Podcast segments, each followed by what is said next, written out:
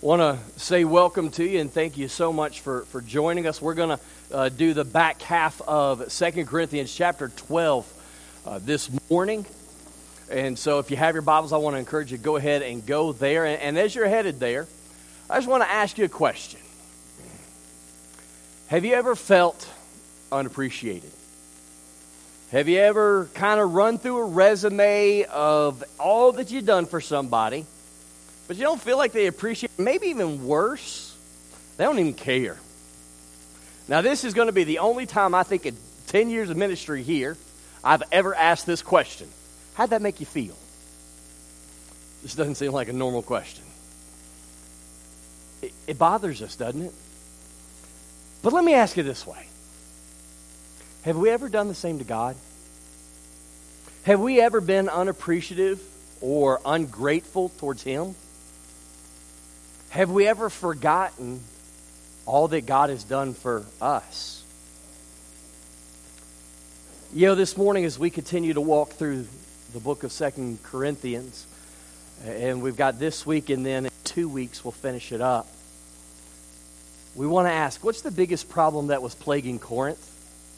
Then we want to ask, are, are we falling victim to it in our personal lives? And then finally, we want to ask this question how can we not fall victim to it? The one big thing this morning is this that the answer to personal problems and church problems is to love God as we are called to. So let's look at it together. 2 Corinthians chapter 12. I'm going to begin in verse 14. I'm going to ask if you can and would, would you stand as we honor the reading of God's word together? He says, Behold, the third time I am ready to come to you, and I will not be burdensome to you, for I seek not yours, but you.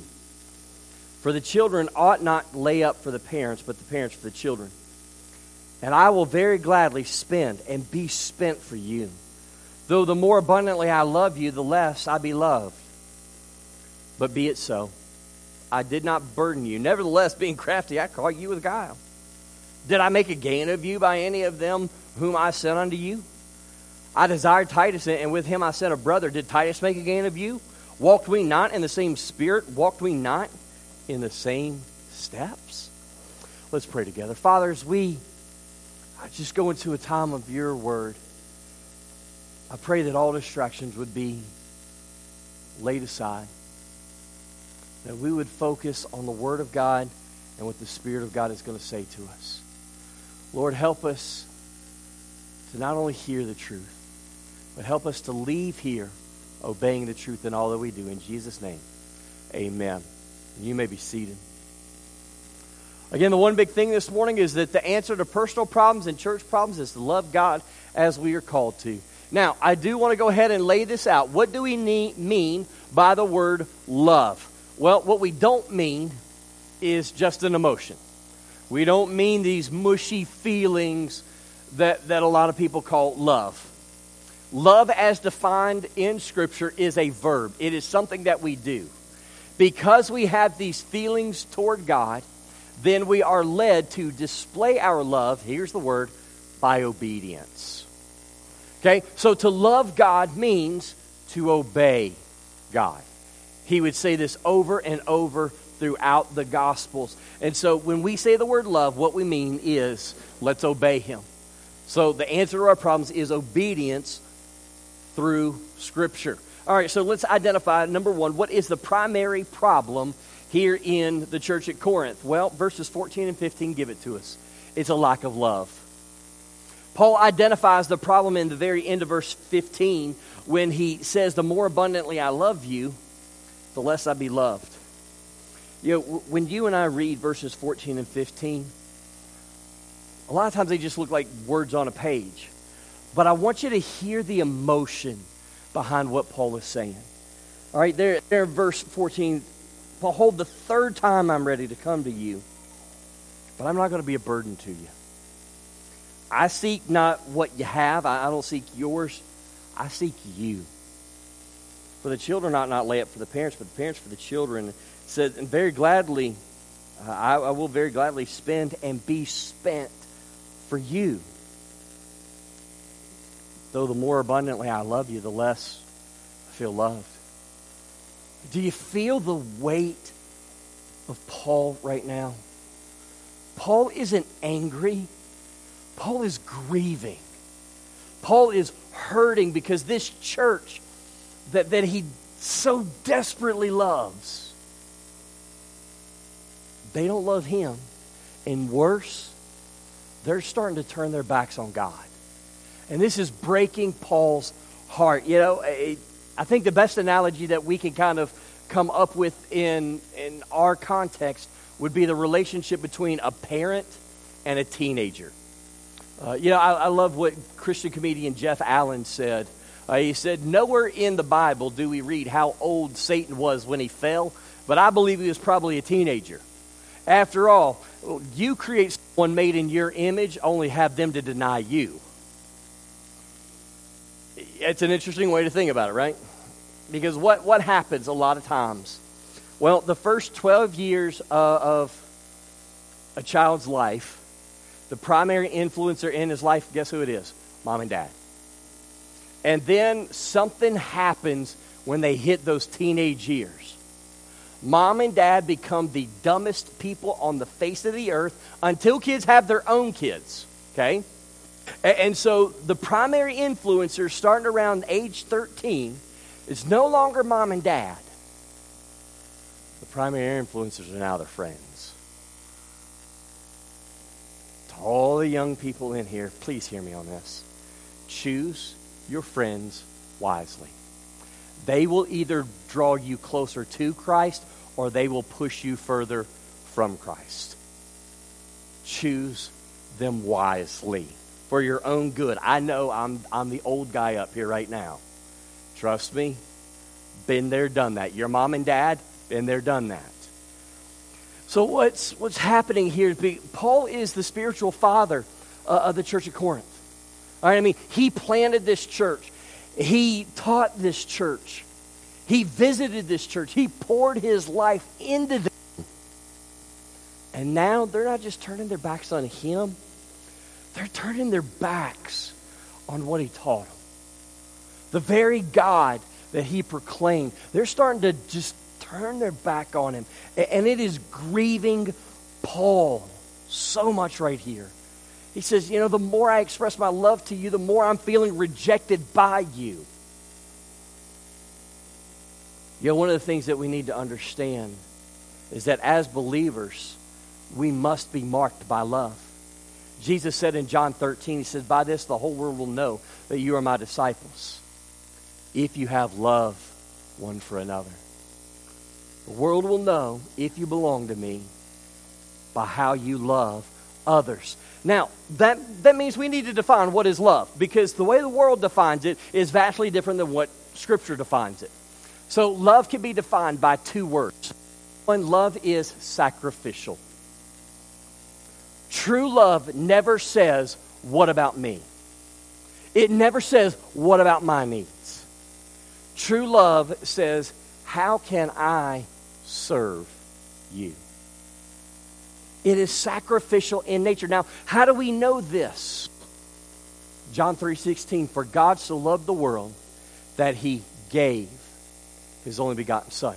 Then Romans chapter 5 verse 8 But God demonstrated his love toward us and that while we were yet sinners, Christ died for us. We see the language of sacrifice all throughout the, the Gospels.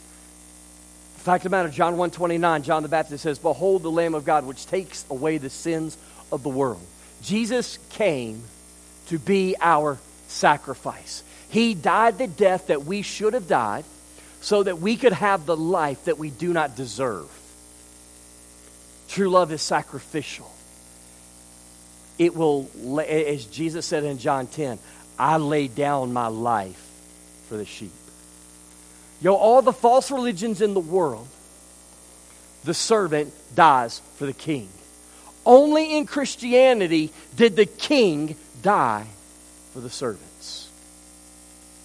He demonstrated in his very life what sacrifice looks like. Not only is true love sacrificial, but leading into it is also this true love is selfless. See, when we go into a relationship and we are asking, well, what am I going to get out of this? We are not being selfless, we are rather being selfish. When it becomes about me, when it becomes about my happiness, my wants, my needs, then I have stepped outside of what the Bible calls love, and I've now stepped into what the world tries to define as love. And so I would ask us this question to begin Which definition of love are you currently living out in your relationships? Are you living out the world's, which says what a, what's in it for me, or are you living out Christ's, what can I give you? How can I serve you? See, what we see in verses 14 and 15 is Paul being sacrificial and going, I'm not going to be a burden to you. Now, specifically, he's talking about financial. All right, as a prophet, as an apostle, he had the expectation for people to support him. But he said, You know what? I don't want there to be anything between you and I, so I'm not going to ask anything from you. I'm going to demonstrate what it means to live by faith because I don't want to burden you. I want you to see I am here not to say, Look at me, but rather, I am here to serve you as I serve the Lord Jesus Christ. This is what we see over and over and over. Now, part of love is also speaking the truth in love. You know, we, we again, the world says, well, love just kind of goes along to get along. What we see in scriptures Ephesians 4.15, but speak the truth in love. You see, love without truth isn't really love. That's being permissive to do whatever you want. But the flip side of that is truth without love is brutality. That's beating somebody over the head, not genuinely caring for their soul, which we are called to do here. I'm going to go this far. We've already seen it. You see it up on the one big thing. Every problem that we face in our personal lives, as well as most problems that we face in, in church or even in our country, is due to, it's rooted in a lack of love for God. Remember, love is obedience. The more we obey God, the more we are going to demonstrate the love of God to the people around us, right? Think about it. Maybe you, you came in here and maybe your marriage isn't exactly what you think it ought to be or what you expect it to be. What is the answer to obey God? For, for the wife, the, the command is submit yourself to your husband as you are submitting to Christ. Okay? Now, how can she do that? Because we as men, we are loving our wife as Christ loves the church. So, my job as a husband is to sacrifice for my wife so that she knows I love her. She should never have to question how I feel about her. My actions ought to demonstrate that. Maybe you, you got some issue with, with, with kids. Okay, maybe, maybe things are just going. What is the answer? The answer is to love God by obeying Him, which means bringing them up in the discipline and the instruction of God. It is teaching them what the Bible says. One of the things that's happened in, in the 20th and, and now in, into the 21st century is roles have reversed. The children are now being allowed to dictate what the family does. And I get it, mom and dad, we want to be liked. All right, we don't want to get up and have a fight every single moment of every single day. But at the end of the day, God has placed us to set the authority, to set the schedule for our children. To say this, as a family, this is what we are going to do. This is who we are going to be. And one of the biggest things, moms and dads, uh, one of the biggest things is we have to not only tell our kids what God expects, we need to model what God expects. A lot of the problem that's happening in families is they're hearing one thing and they're seeing something different. And it creates a ton of confusion, not just in the family, but out in the world. If you were to go out and you were to ask one of your unsaved friends, when you hear the word Christian, what's the first thing that pops into your mind? How many of us think it would be a positive nature that they would think of? Probably not really. Why? Because we have spent so much time declaring what we're against, they don't know who we're for. They don't know what the message of Christ is.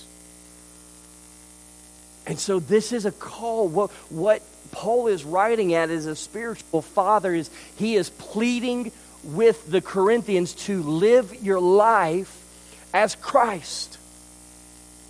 Live it the way that the people will see you and they will know who Jesus is. Maybe you got an issue with your job or finances or time management. Guess what? Scripture speaks to all of that. Okay, every bit of it is spoken of in Scripture.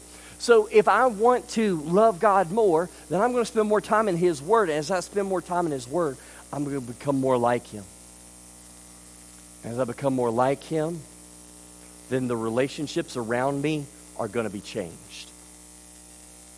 And people are going to be changed. The world is not closed off to the message of Christianity. They are just dying for us to authentically live it out before them. We, we see this over and over and over that true love is sacrificial, the true love is selfless. The closer I get to God, the more my heart is transformed. The more my heart is transformed, the more my life is changed, and the world will be drawn to Christ through that. But other than what he says in verses 14 and 15, is there any evidence that their problem was love? Uh, I believe that we can look at the rest of this chapter and we can see two specific ways that the problem of a lack of love manifests itself. The first one is this they're false accusations against Paul and others. Now, how many people here are sarcastic by nature? All right. I, man, I get where Paul's going right here. Paul is going to become very sarcastic in, in these verses because there were two allegations being levied at him. All right look at what he says in verse 16. He says, But, but be it so. I did not burden you, nevertheless, being crafty. I caught you with guile. He go, ha ha, I really tricked you. Now, what's he talking about? See, the allegation against him was this that Paul was in it for the money. Paul goes, Oh, yeah, man, I, I am so in it for the money. Really? Now, why would he go sarcastic here?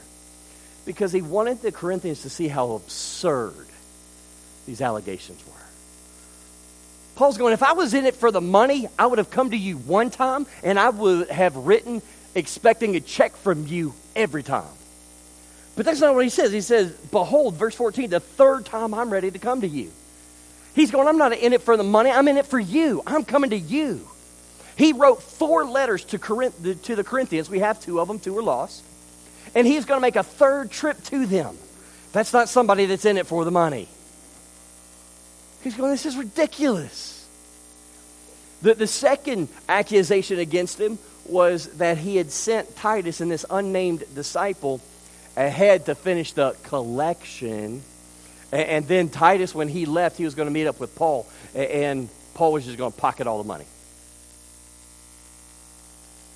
Paul's going, You don't know me very well. Do, do you not understand how much I love you? Do you not understand how I have poured out my life for you? Paul says the reason that he didn't take any of the money, he didn't want there to be anything between him and the Corinthians.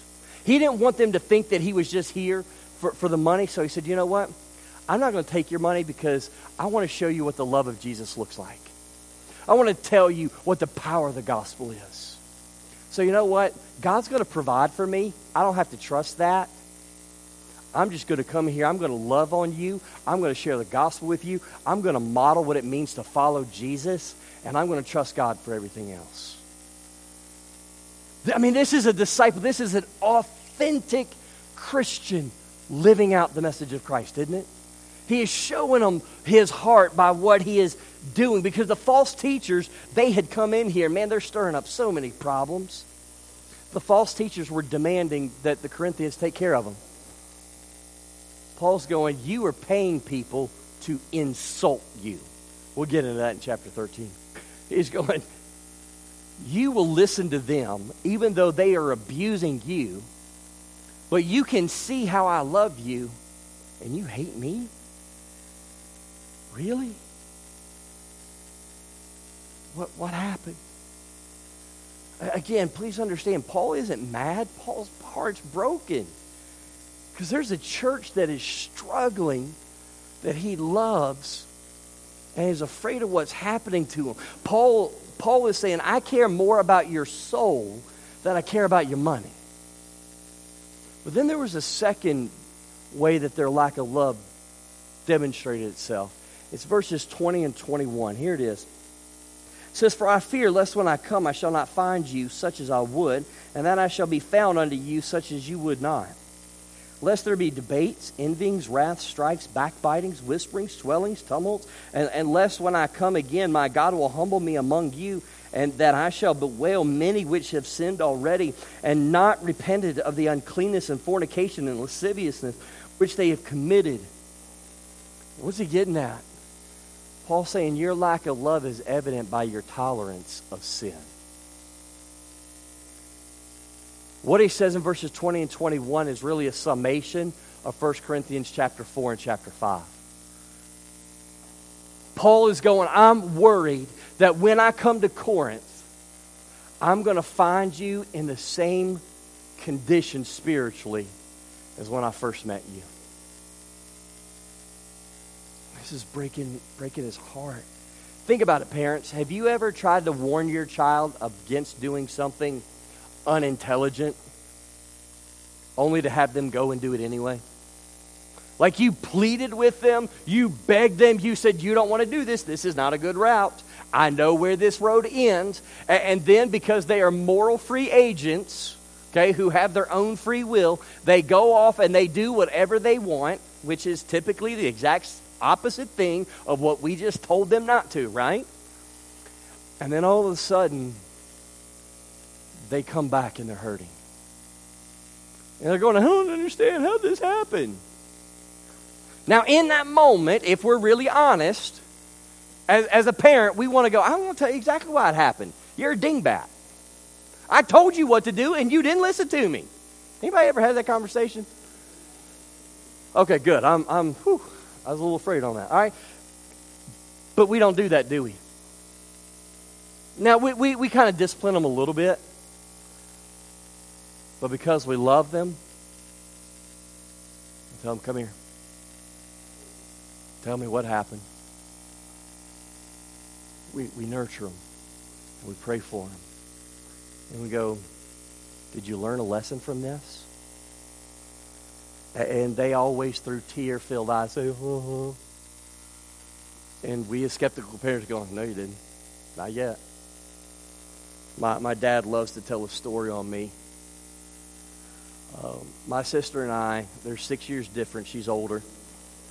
And so I was the bratty brother, okay? I used to love to punch her in the arm and take off running. Because back in those days, I was a whole lot smaller and I was a whole lot quicker.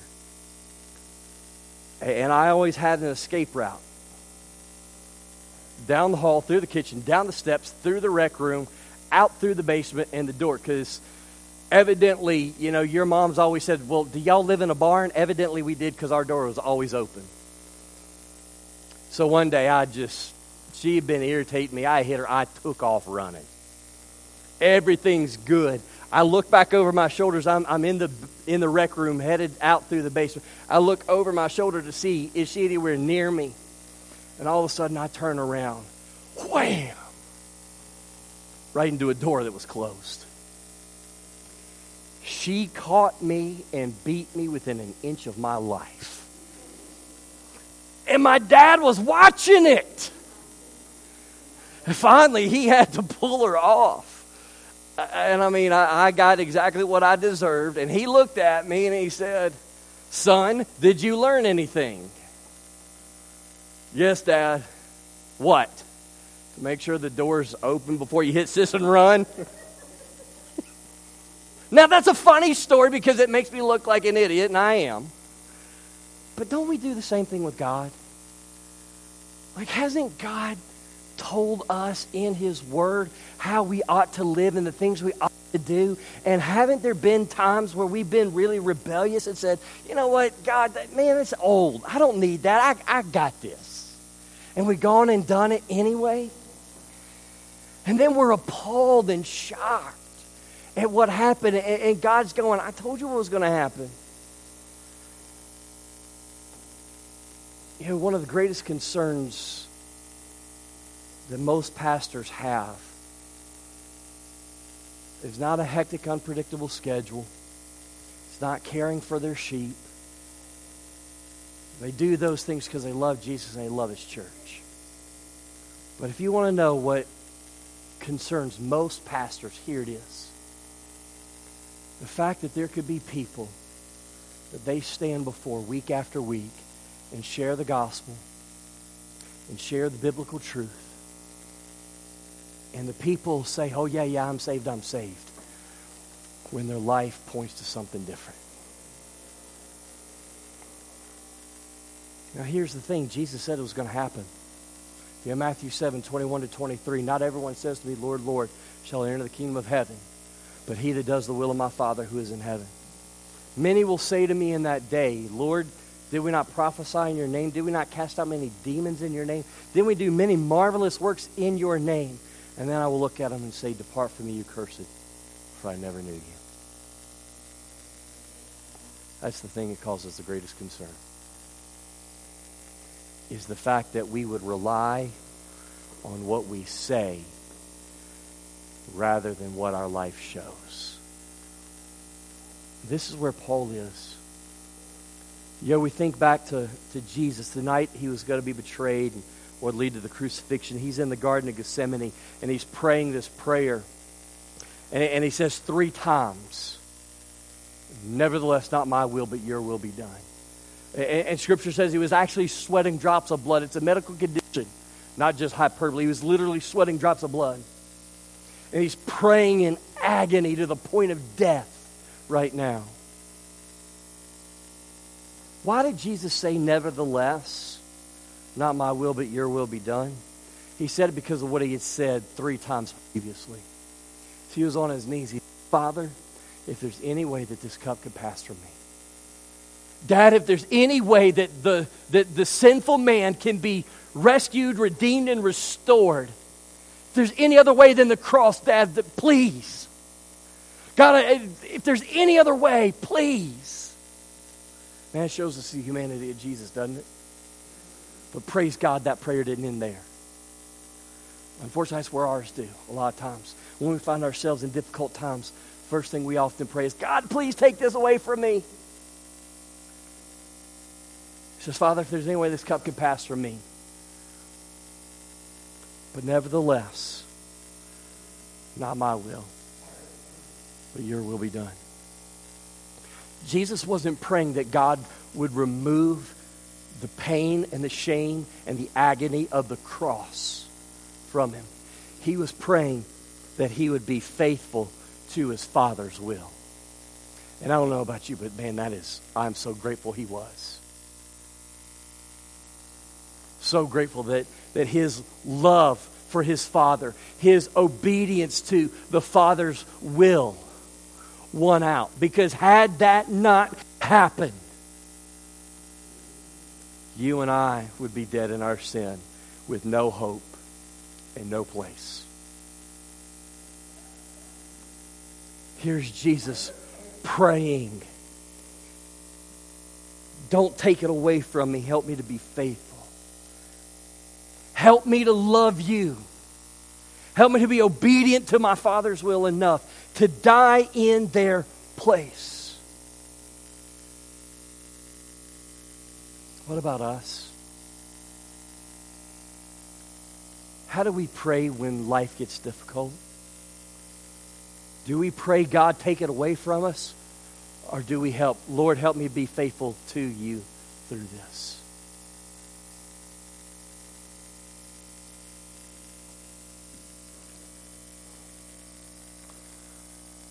Church, I want you to know I love you. Diana, Andrew, Noah, Caleb, Catalea, I love you. And as much as I love my kids, as love as much as I love my my church, my job is not to point you to me. My job is not to point my wife and my children to me. My job is to point you to Jesus. Because he's who we need. He's all that we need. So how do we do it? How do we possibly apply what Paul's getting at? Here it is, two things. Love God. Church, I, mean, I, I want to say it, it is as simple, as complicated as that. The greatest command in Scripture is what? Love the Lord your God with all your heart, with all your soul, with all your mind, with all your strength, right? Greatest commandment. I don't know what you're facing right now. I don't know the dark valley that, that you're walking through. I don't know what burdens, cares, and concerns you walked into this room with this morning, but I do know this. The answer to all of our problems, to all of our cares, to all of our concerns is Jesus. He's who we need. He is the one that focuses us and gives us his presence and his power. That's why the writer of Hebrews in chapter 12 says, fixing our eyes upon Jesus, the author and finisher of our faith. There's a great song out right now that says, Just give me Jesus.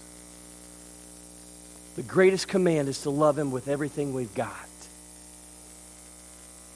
See, if I'm loving God the way I'm called to, then it's going to be evident by the second greatest commandment love your neighbors yourself. If I'm loving God the way I should, it's going to be evident by the way I treat people. That's the evidence we need. But the gospel isn't just for the sinner, the gospel is also for the saint. Something else, and it's really kind of born out of verse 16. Give people the benefit of the doubt. I want to ask you a couple questions.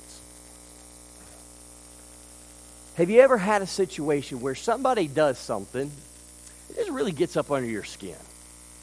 But then somebody else, somebody that you know a little more, maybe you like them a little bit more, they do the same thing, but it doesn't really bother you. Or, or let me ask it this way parents. Have you ever had a good day at, at work and you come home and, and your kids are kind of acting goofy, but yeah, uh, you crazy kids. But then you come home another day the same week and it wasn't quite as good of a day.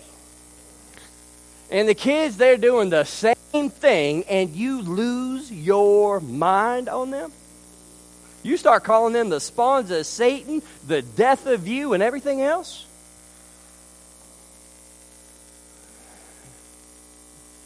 You know what we're guilty of? The sin of favoritism, the sin of duplicity. You see, the Bible tells us this in order to fulfill the commandment of loving the Lord our God with all our heart, soul, mind, and strength, it requires us to love, think about, and treat our least favorite person the same way that we love, think about, and treat our most favorite person.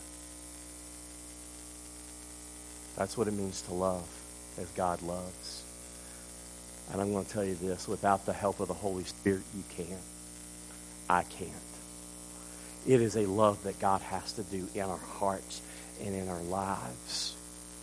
But I tell you this if you want to see the gospel turn the world upside down again, if you want to see Manita reached with the gospel and the surrounding counties and the Commonwealth and our country and around the world, you want to see that happen? It's going to start with those who love Jesus, loving Him with all our heart, soul, mind, and strength, and then loving others as ourselves. So let me ask this question as we close our time together. What evidence is there in our lives that we love God the way we say we do?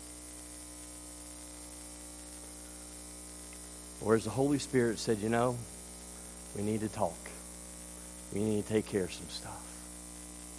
Would you stand with me as we're going to pray together? Father God, as we continue to go through this worship service, we thank you for your word.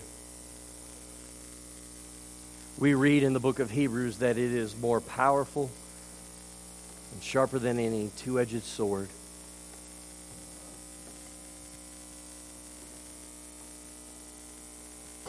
Because of your love and your mercy, you meet us right where we are. So, Father, Help us to stop running. Help us to stop making excuses. Help us just to, to surrender to you this morning. For that heart or those hearts that are far from you. Lord God, I pray that they would see not just the sin that has separated them from God, but more importantly, that they would see the love of a Savior who died in their place, who is calling out, desiring to restore them and to redeem their soul. Father, would today be that day of salvation for them, that they would just cry out to you. But Father, I pray for those that have been saved as well. Paul says in Romans 7 that there's a war inside of us. There's the spirit that knows what we're to do, and there's the spirit that desires to do what we want to do.